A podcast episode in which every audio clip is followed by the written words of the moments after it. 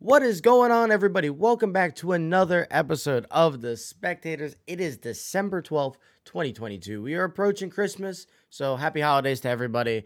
Christmas, Hanukkah, all that good stuff whatever you guys celebrate. And the new year is right around the corner as well. We got a lot of great things coming over from the spectators to you coming into the new year and throughout 2023. So I hope you guys are excited because I am and the rest of the boys are as well. Uh, we missed last week's episode, so we do have a lot to talk about.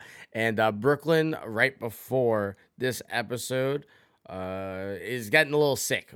I was talking to him this morning. He didn't sound too bad. We hopped in here right before we were about to record. He did not sound good. So hope you're feeling better soon, brother. But uh, the show must go on, especially without having it last week. And there again is so much to talk about. I'm gonna be bouncing around between everything because it's an insane the amount of stuff that's been happening so far. I'm gonna start on the World Cup, the FIFA World Cup. We've had the last couple of episodes. We had Devin on to talk about it. Uh, Devin is not here today, but it's a good thing that you have your true soccer expert, so they say. Uh, I've been able to watch a lot of the games, especially in knockout in the knockout rounds and in the bracket. And this has been really exciting, honestly. There have been, I think it's three or four penalty shootouts already, and we're just getting into the semifinals now. And we have a couple of teams you would expect including last tournament in 2018, Cinderella in Croatia. They return back to the semifinals and they're going to be playing Lionel Messi in Argentina, which Messi is looking for his first ever World Cup in his last World Cup. His first championship in his last tournament. I mean, he's one of the best to ever do it. So he has an opportunity to go out in international play at least and on the very very top and bring Argentina that uh, that championship they've been looking for for forever. But Croatia knows how to play and win in the knockout rounds. We saw it in 2018. They won their round of 16, their, their quarterfinal, and their semifinal game, all in either extra time or penalty kicks. And then the same trend comes into this year. They play uh, Japan and they wind up wiping Japan in penalties. It was a fantastic match, but then penalties came and Japan just didn't have it. Croatia beats them in penalties. Then Croatia gets Brazil and Neymar. And this game, if you guys saw it, was absolutely unreal. 0 0 going into extras. Neymar scores a, a gorgeous ball in the first half of extra time. Croatia comes back, and pretty much after that Neymar goal was full attack mode. It felt like they were going to score. They eventually did put one away to tie it, sending it to penalties. And then Croatia just was not missing early on in pens. And it just started out rough for Brazil. First shot for Brazil was blocked by the Croatian keeper, and it was kind of downhill from there. So Croatia advances on two penalty shootout victories. They're playing Argentina. I don't fully know how to feel about that game. Um, because also Argentina won on penalties. They were up 2 nothing on Netherlands in their quarterfinal matchup, and the Netherlands scored two goals in the last 10 to 15 minutes of regulation to tie it up, get to the draw, and eventually nobody scored in extra time and went to pens. That was an insane game, and I was watching it just hoping it got to penalties because after the first Netherlands goal, I was like, oh, the 2-0 curse is really gonna happen. The the least safe lead of all time is really gonna strike fear again. And it almost did. Uh, they do give up the lead, but they do eventually push that aside, push through, and get a victory. So they're gonna both be in the semifinals. That's going to be tomorrow at two o'clock, I believe. Yeah, tomorrow at two o'clock. And then we have the other semifinal on Wednesday at 2 o'clock. And so that is going to be between France, who are the reigning World Cup champions and have been looking mostly impressive for a good chunk of the tournament. And then we have Morocco. And Morocco is the story of the tournament. I mean, it's not particularly even close at this point.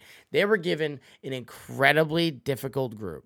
An incredibly difficult group. And I'm going to I'm going to go back and like see exactly the scores of all their victories.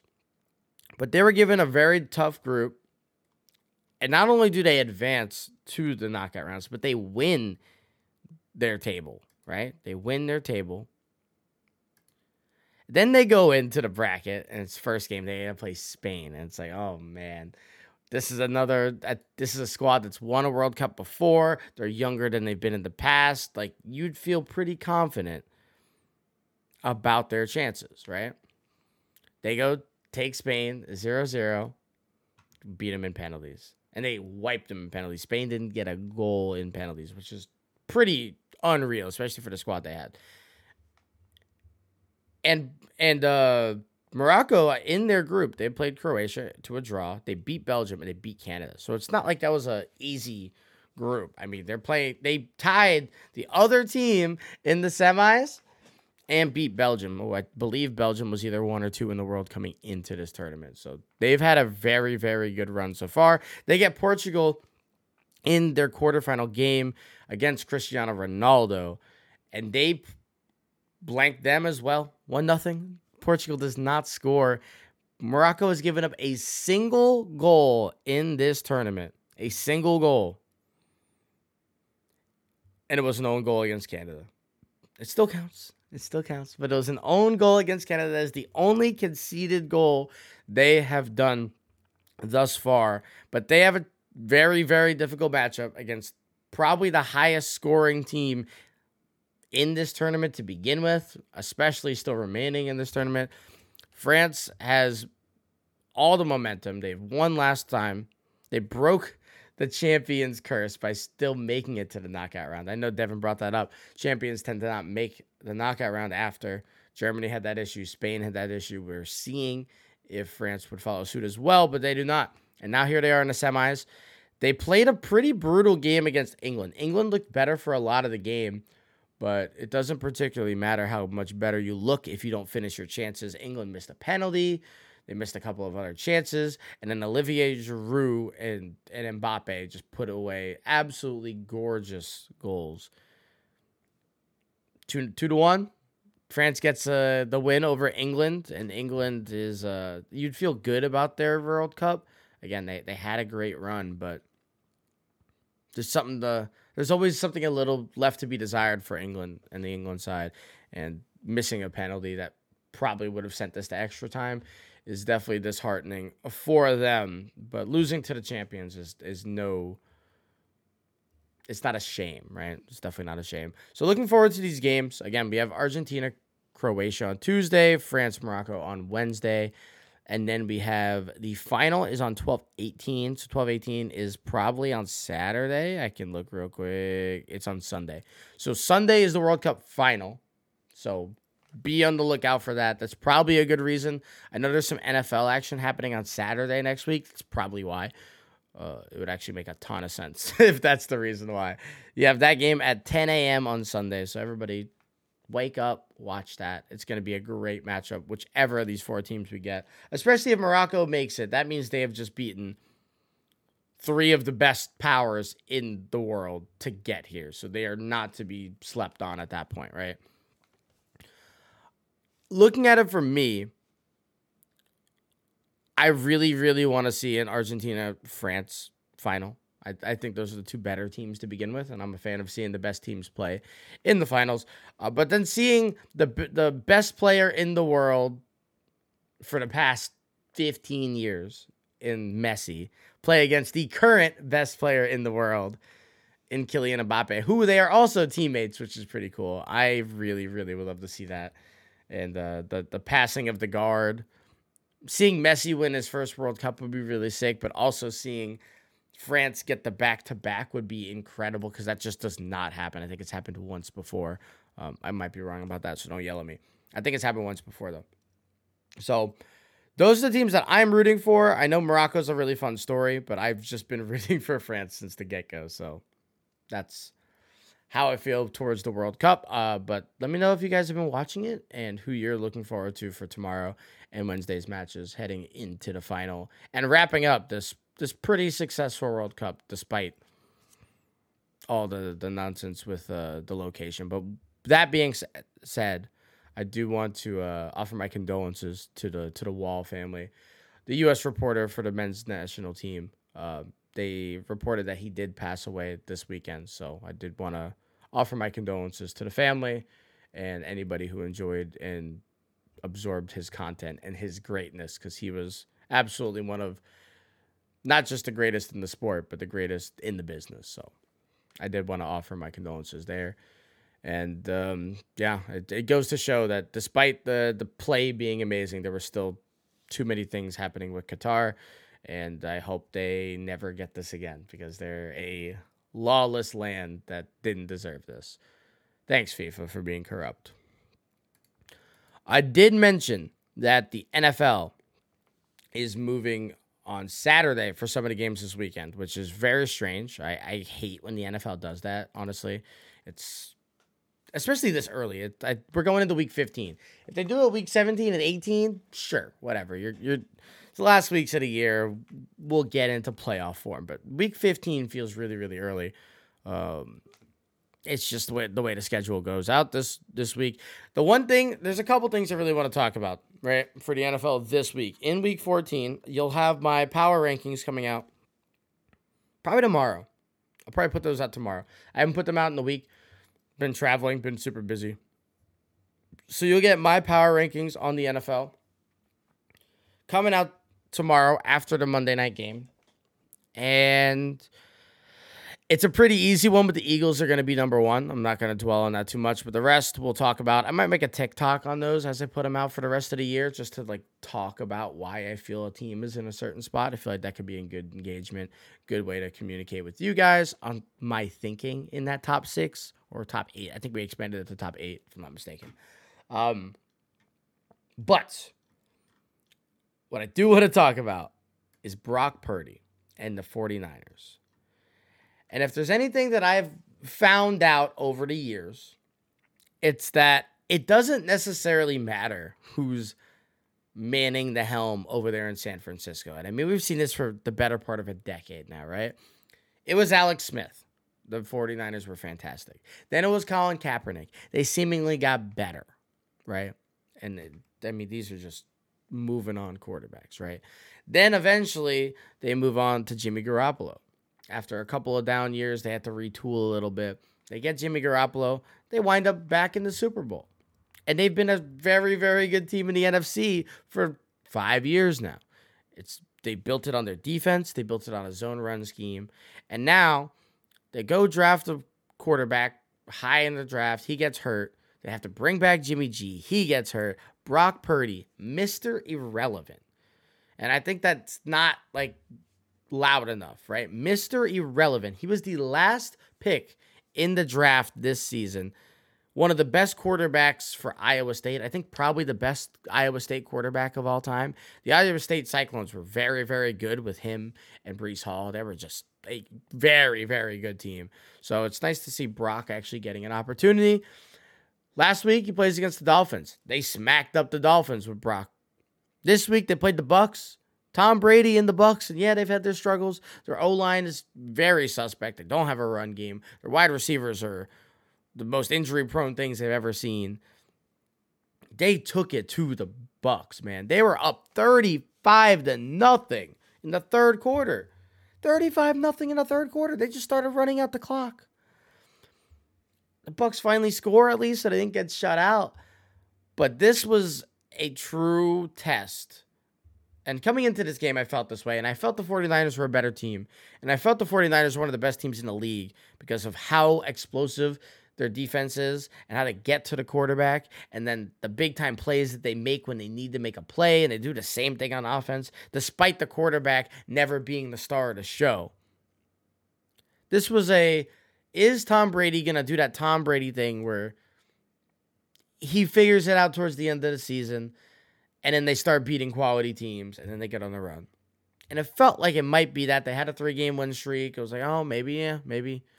But they came in and they played one of the four best teams in the NFC and got absolutely embarrassed by a third string quarterback. Christian McCaffrey looked amazing. Uh, Deebo Samuel got hurt. Apparently, that's just a high ankle sprain. There are questions, as much as I'm praising the 49ers coaching staff right now, there are a lot of questions toward that staff. They just seemingly do not treat their skills position players with any sort of care. They want to get the runs, they want to get the the yards by like any means necessary, seemingly, and rushing Deebo when he asked not to be rushed, and then he gets clobbered and looked like he might be out for a long period of time. They say it's a high ankle sprain, which is the best news. So hopefully Deebo is back sooner and later. But I mean, you've seen every season they lose a running back or two, and, they wind up going down a running back, going down a running back, and it's like, man, why do they keep getting hurt? Putting yourself in harm's way is definitely something that contributes to that. But the Niners now are nine and four; they're in first in that division. They're probably going to win it, especially because the Seahawks lost yesterday. That was the one true competition. The Seahawks had looked really good overall, but the last couple weeks they have definitely sputtered out. Uh, Niners are on a six-game win streak, by the way. Don't sleep. They were they were uh, three and four, and now they are nine and four. Who would have thought the Niners get hot? Right? Everybody, absolutely everybody. So they are, I think, currently the four seed in the NFC. The the Vikings and the Cowboys are flip flopping between the other spots. And um, the other great game that happened yesterday, and it, it was less of a great game, but it was really, really big for media. Really, really big for media. And if you guys have been paying attention to like NFL Twitter and like NFL drama, there's been this saying going around that Justin Herbert is a social media quarterback. And it's one of the most ridiculous things I've ever heard. It's definitely just saying it because they're sick of hearing how good Herbert is. And um, they're not like watching film or like watching the throws that are just impossibly difficult that this guy makes. So there was there was this this feeling that people were like, well, Justin Herbert, yeah, people claim he's so good and he's so good, he's so good, but the Chargers keep losing. Why do the Chargers keep losing if Herbert's so good? Is what everybody was saying. And it's like, guys, let's let's take like two steps back here. Let's take two steps back, right? Keenan Allen is perpetually hurt. He's the best wide receiver there. He's perpetually hurt. Mike Williams is like a step behind him in injuries, right? They're they are Tweedledee and Tweedle injured when it comes to not playing consistent minutes, right? Then their best offensive lineman and Slater, who they didn't have for the first season, well, Herbert was there, comes in. He was fantastic last year. He's hurt out for the year this year. Darn. What happens when you lose your best offensive lineman? More pressure comes to the quarterback. It's weird how that happens. So Herbert's been playing under duress all year without his two best receivers. They might have the worst defense in the NFL. And I think these are all coaching issues too. I mean, obviously injuries you can't control, but I think like Staley is one of the worst coaches in the league and their defensive schemes are not great and they make really questionable coaching decisions like far too often. It's it's a little ridiculous how often these errors and miscues come from from the head coaching and play calling and watch the Chargers game, you'll know what I'm saying. In this game, the Dolphins played the Chargers, and they've mostly been connected because Tua and Herbert were drafted super close to each other. The Dolphins took Tua over Herbert, and with how well Tua's been playing this year, and he definitely has had a solid year, people were like, "Oh man, Tua's just better now after just like the one year where Herbert's been fantastic for his career to this point." Tua goes 10 for 28, only 145 yards. Much of those yards come off a towards the end of a game, kind of a broken play where Tyreek Hill just kind of does Tyreek Hill things. He makes a guy fall, runs, gets a touchdown, gets a score. Tyreek Hill is also just one of the best ever. I saw a stat.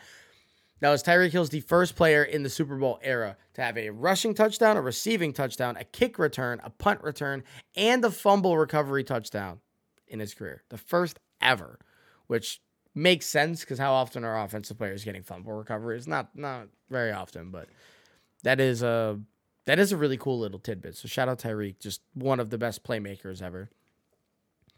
But Tua again, 10 for 28, 145 yards, most of those yards coming from that one Tyreek play down the seam.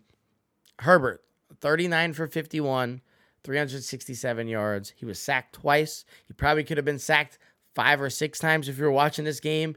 And if there's anything that Justin Herbert's good at, it's not throwing meaningless interceptions because he'll throw an interception, but they're never like stupid plays. It's like a broken play or like wide receiver went left and type of stuff, you know, just completely broken plays. And he never gets sacked. He, is somebody who, despite how bad his O line is, breaks out and is so elusive because he's sneaky athletic, as you know, as the, as the kids like to say about the quirked up white boy quarterback quarterbacks. He's sneaky athletic, and he gets out of these sack situations and he makes plays and he extends plays like nobody else that we've seen since prime Aaron Rodgers and then Patrick Mahomes. And he does these things that only those handful of quarterbacks do. The the Mahomes, the Brady's in his prime, the Rodgers in his prime. Like he does things like that. Even Joe Burrow's starting to do some of those things now. Uh, and Josh Allen at times, even though Josh Allen's way more susceptible to the the mental mistakes, which Josh Allen just reminds me so much of like an athletic Brett Favre. It's kind of awesome. I, I love it so much. But this game just like finally put to bed that whole debate. It's like the people who like Tua were very vocal in liking Tua, and it would let you know they like Tua, and that everybody else in that draft class sucks, and Tua's better, and he's better, and he's better. That's put to bed. These two quarterbacks are not in the same league. Tua is playing very well this year despite this game, but these Tua are not in the same league. It, it is an echelon with the top quarterbacks, and then there's wherever two is not in that. And so I'm happy we can put that to bed. Thank you, Justin, for playing that way and uh, proving you're not just a social media quarterback. And then you win a game. You went and win a game. Now the Chargers are realistically still in the playoff hunt, which is shocking. Again, despite all the injuries, they're the most injured team we've ever seen, besides like the Ravens last year. They're in the hunt. Let's find out if they are actually in the playoffs right now. They are. As of this current moment, they are the seven seed because the Jets lost yesterday. So they would be the seven seed right now. And they're one game back of the Dolphins. So it's not even like that's even out of the, the realm to move up another spot. So that'd be pretty good. Because if you get out of the seven seed, you don't have to play the Chiefs. And that sounds really good to me, eh? Well, I guess maybe not the Chiefs. Chiefs might not be the one. Chiefs might get the one seed because they're tied with the Bills. There's a lot going on in the AFC. It's kind of fun. Playoff picture is a really good opportunity to uh, talk about next week when I have another partner here. We'll talk about the playoffs, and next week we'll probably talk about like MVP and stuff like that. So, you know, as we get into week 15, those awards start to really clear themselves up. We got a couple favorites. Jalen Hurts looking kind of good. Patrick Mahomes looking kind of good. I wish it wasn't the quarterback award, but because Micah Parsons might be in that conversation. If if if you can get a defensive player there, he he might be right there. You know, so that's um we got a lot to look forward to for next week. Again, when we have another partner here, we can bounce some ideas off and and get really into the nitty gritty of the NFL season. Um, I do also want to say, uh, wishing for the best and prayers and all that for Mississippi State head football coach Mike Leach, the former Washington State head coach. Um, apparently, had a heart attack, is is what they're saying on Sunday, and he's in critical condition. So we're hoping for the best for Mike Leach. He's one of the best coaches in the country. He's one of the best, like low tone personalities in the country, and he's a fantastic coach. And from everything I heard, he's a fantastic person. So we're we're sending our thoughts to uh, the Leach family and hoping for the best on that. Uh, college football playoff is coming up, which means we just got the Heisman this week. Shout out to Caleb Williams and Lincoln Riley. We got to put Lincoln Riley in that conversation as well. Uh, they both transferred to USC. Caleb Williams just has an unbelievable year. Oh my god. I will say the uh, the Heisman has felt a little flat the last couple of years. I don't know if that's just me. You guys tell me. Um, we had such a good run of Heisman with like Jameis and then Mariota, and then we had uh, Manziel in there, and we had RG three. Like we had a really really good run of like really fun Heisman's and like Heisman races. And the last couple of years, it hasn't felt that way. Right? DeVonta Smith was fantastic when he won it. Um, the Alabama quarterback, uh, Young, won it last year. Now we get Caleb Williams. I think Caleb Williams is amazing. I think he's going to be an amazing quarterback in the NFL too. But he's not going this year, so that's that's a video for a year in advance from now. But when he becomes draft eligible, but shout out to Caleb getting USC its first Heisman since Ryan Leaf. I don't think we're we're counting Reggie Bush, obviously Reggie Bush, but you know, USC's getting back to the program that uh, is the blue blood in this sport. And Caleb is a big part of that. So big shout out there. Shout out to the Pac 12 for like another year before USC leaves the Pac 12 eventually, but we'll take it while we got it, right? And then we're going to move over to baseball real quick. We had a lot of crazy stuff happen in baseball over the last year. And I think it's just super important to kind of get into, right? Uh, the New York Mets are spending $70 trillion. They're going to be at like 500 million for this coming year. That's just unreal. They signed Justin Verlander to two-year, $87 million deal, which is crazy. The Cy Young Award winner leaves the Astros, which I did not think he was going to do. But when you're making 43.5 million, I cannot blame you. They go get Brandon Nimmo, eight years, 162 million. That is un- like unreal deal. But I think he has like the fourth highest on base percentage over the last like five years. So there's super good value in him. Edwin Diaz, five year, $102 million, the biggest deal for a reliever currently in the league. A lot of money, over 20 million a year for Edwin. Shout out to the Trumpets. He had a great season. I don't see that contract ending well, but relievers never do, right? They also get Jose Quintana, two year, 26 million. That's the best deal they got in terms of value. Uh, David Robertson for 10 mil. And then they get the Japanese player Kodai Senga for a five years, $75 million deal. That's an interesting one. I never know how to evaluate the international players, and I've never enjoyed giving them a whole lot of money.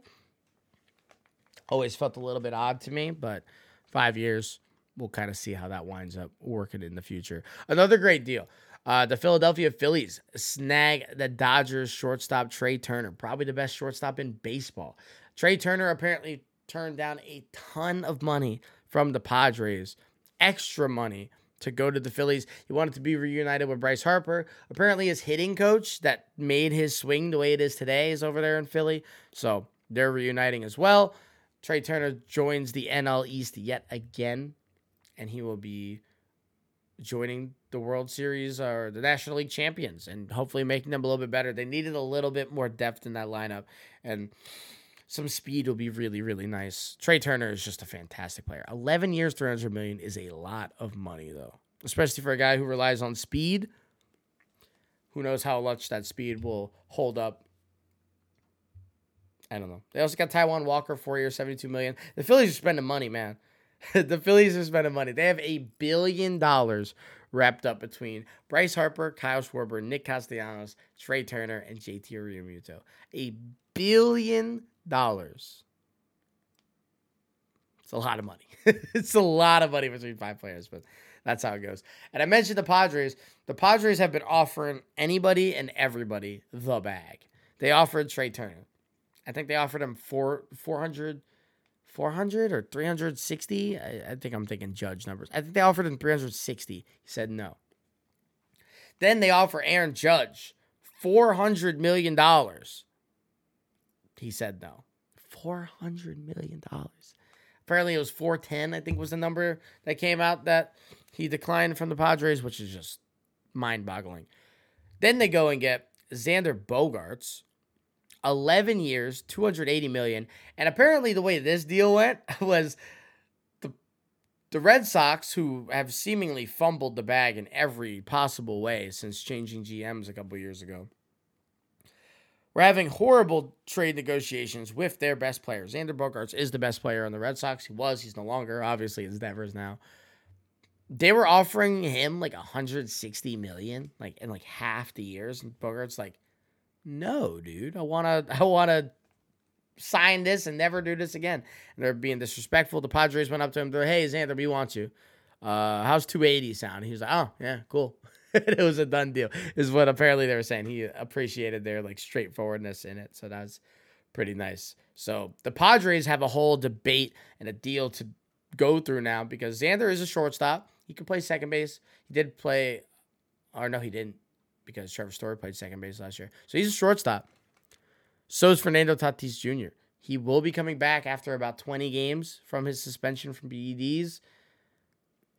What's going to happen there is Bogaerts going to go to second. Is Xander, or is, Oh, is Xander going to go to second? Is Tatis going to go to second? Is Tatis going to go to left field, right field, center field? I don't really know. Is Tatis going to get traded? I think that's a possibility. There's a lot of like moving parts with this, but they do have a middle infielder of the future, 11 years to be exact. The Padres are aggressive and they want to win. So shout out to them.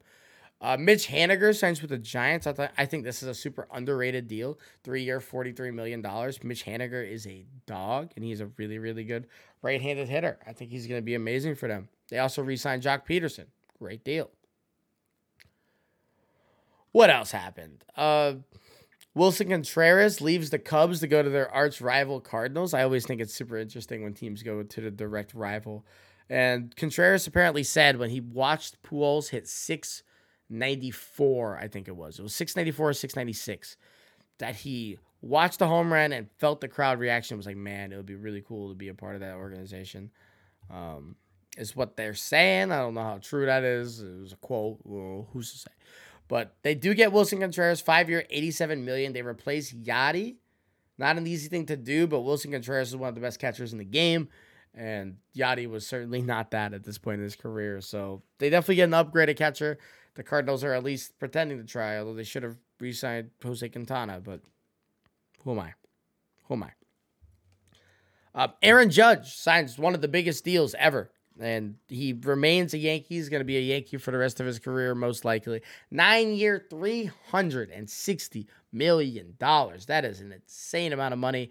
The extra year from eight to nine is the thing that got it done. The Yankees were offering eight for 320 he got the nine for 360. He wanted that extra year. He's going to be 40. It's either 40 or 41 when this contract ends, and he will be a uh, he'll be a Yankee for life unless any trades go on towards the end of his career.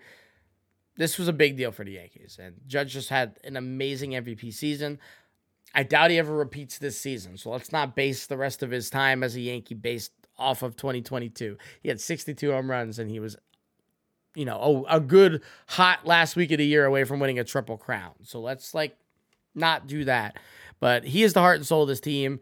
By the time they finish all their signings, he'll probably be announced as the Yankee captain, which they haven't had a captain since Jeter. And that's a really big deal in the Yankees organization. So shout out to Judge going back to New York. It looked like the Giants were going to be a thing there. We got the um the fake the pump fake news that he was going to be a Giant Aaron Judge will forever be immortalized as a San Francisco Giant for five to seven minutes. So shout out to that.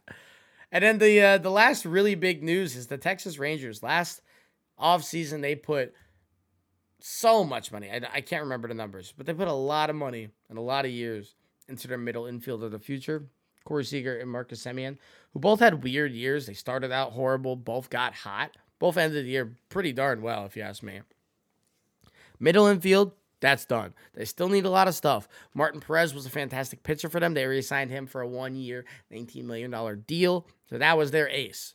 Now they get a real ace. Andrew Heaney, I'm kidding, signs a two year, $25 million deal with them as well. They're really filling out the bullpen, or not the bullpen, the um, the rotation, but they're to have a lot of rotation options because those two are starters. Then they have Dane Dunning, who looked good at times. They have Glenn Otto, who looked good for them at times. And then they went and got maybe the best right handed pitcher of our generation in Jacob DeGrom. Five years, $185 million. DeGrom leaves the Mets, who apparently he did not have any conversations with. He told his agent he did not want to talk to them. Apparently, he was cold towards his teammates towards the end of his tenure. It all makes sense, right? It all makes sense. DeGrom pretty much said at the beginning of the year, not directly to anybody, but that's what the the streets were kind of clamoring about is that he wanted out of New York. Five year, 185 million dollars to the Texas Rangers. It's a lot of money for Degrom. He's getting older. He's had a lot of injury stuff in his career, but when he's healthy, he's the best pitcher in baseball. It's a pretty simple fact. The Rangers are going to look better. They still need more pieces. They still need a bullpen. They still need a left and a right fielder but they haven't. Jonah Heim, who's a pretty solid catcher. Again, they do have Corey Seager and Marcus Semien. Nate Lowe is a great first baseman. So they have some pieces. They just need a couple more things.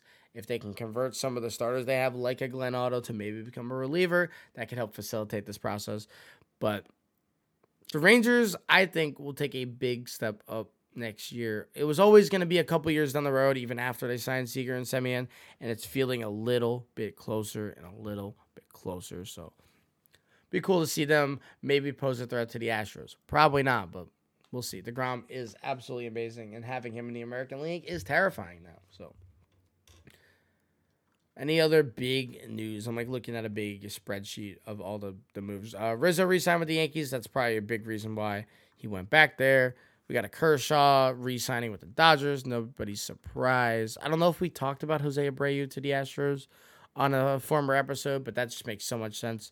The Astros got better, probably more so than any other team at this point. Got better in terms of like really good, and then getting to championship level.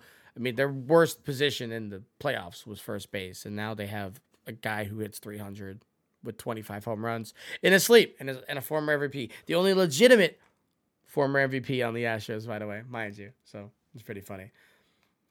Um, but we do have a couple more pieces to fall in in free agency for the MLB, right? We still need to wait on where's Dansby Swanson going. It doesn't seem like he's going back to Atlanta. Apparently, talks have been weird. Um, I believe, and I've believed this for a while, he's going to go to the Dodgers to replace Trea Turner, which obviously is not as good as Trea Turner, but that's a pretty good replacement. The Dodgers will be on their fourth shortstop in four years, and it just doesn't matter. And then we have Carlos Rodon, who a lot of signs are pointing that he's going to go to the Yankees. I think the Giants are still in play. I don't know who else would actually be in play for Rodon. It's probably just those two, but maybe the Dodgers throw some money at him. I'm not quite sure. And then we have Carlos Correa. And Carlos Correa is still one of the biggest free agents. I do think there are some shortstops better than him at this point, especially Trea Turner. But he's younger than every other guy. He's still a platinum award winner. He was hurt at the beginning of the year. He definitely really figured it out towards the end and was looking really sharp. Does he re-sign with the Twins? Does he?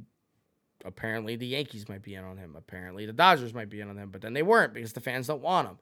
Uh, the Red Sox could be a team that looks at him. I think the Cubs are a serious contender for him.